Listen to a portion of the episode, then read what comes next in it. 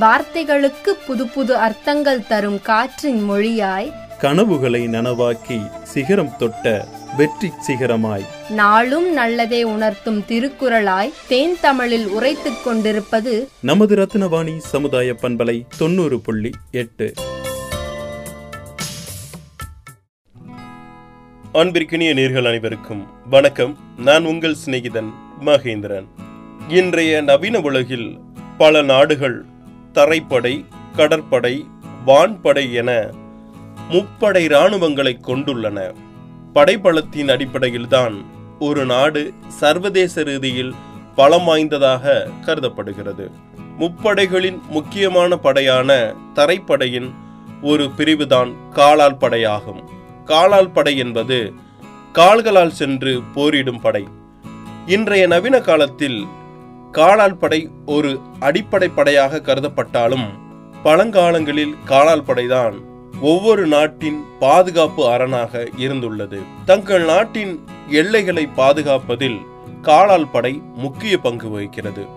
மேற்கத்திய நாடுகளில் காலால் படை சிறிதாக மாறி நவீன போர்ப்படைகள் அதிகரித்து வந்தாலும் இந்தியாவில் காலால் படை முக்கிய படையாகவே கருதப்படுகிறது. இந்திய தரைப்படை உலகிலே இரண்டாவது பெரிய தரைப்படையாக விளங்குவதற்கு காலால் படை முக்கிய காரணமாகும்.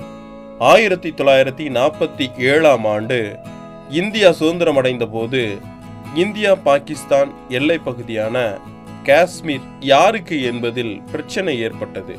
அப்போது காஷ்மீர் பகுதியின் மன்னராக இருந்த ஹரிசிங் பாகிஸ்தானுடன் சேராமல் இந்தியாவுடனும் சேராமல் தனித்து ஆட்சி செய்ய போவதாக அறிவித்தார். இதனை ஏற்றுக்கொள்ளாத பாகிஸ்தான் ஆக்கிரமிப்பாளர்கள் ஆயுதங்களோடு காஷ்மீருக்குள் புகுந்து காஷ்மீர் பள்ளத்தாக்கை ஆக்கிரமிப்பு செய்தனர். இதனால் மன்னர் ஹரிசிங் இந்தியாவின் உதவியை நாடினார். இதனை அடுத்து இந்திய ராணுவ காலாட்படையினர் பாகிஸ்தான் ஆக்கிரமிப்பாளர்களுடன் போரிட்டு காஷ்மீரையும் காஷ்மீர் மக்களையும் காப்பாற்றினார்கள். பின்னர் காஷ்மீர் இந்தியாவுடன் இணைக்கப்பட்டது. இது இந்திய ராணுவ காலாட்படையின் முதல் வீரதீர செயலாக கருதப்படுகிறது. இந்த போரில் பல இந்திய காலாட்படை வீரர்கள் உயிரிழந்தனர். காலாட்படை வீரர்களின் துணிச்சலும் தியாகமும் மக்களின் மனதில் நீங்கா இடம் பிடித்துள்ளது. ராணுவ வீரர்கள் என்றாலே மக்கள் மனதில் மரியாதை தோன்றுவதற்கு வழிவகுத்துள்ளது. இவ்வாறு நாட்டிற்காகவும் நாட்டு மக்களுக்காகவும் பல்வேறு போர்களில் உயிர் தியாகம் செய்யும் காலாட்படை வீரர்களை பெருமைப்படுத்தும் விதமாக ஒவ்வொரு ஆண்டும் இந்திய ராணுவ காலாட்படையின் முதல் வெற்றி நாளான அக்டோபர் இருபத்தி ஏழாம் தேதியை இந்திய காலாட்படை தினமா கடைபிடிக்கப்பட்டு வருது. நாமும் காலாட்படை வீரர்களை போற்றுவோம்.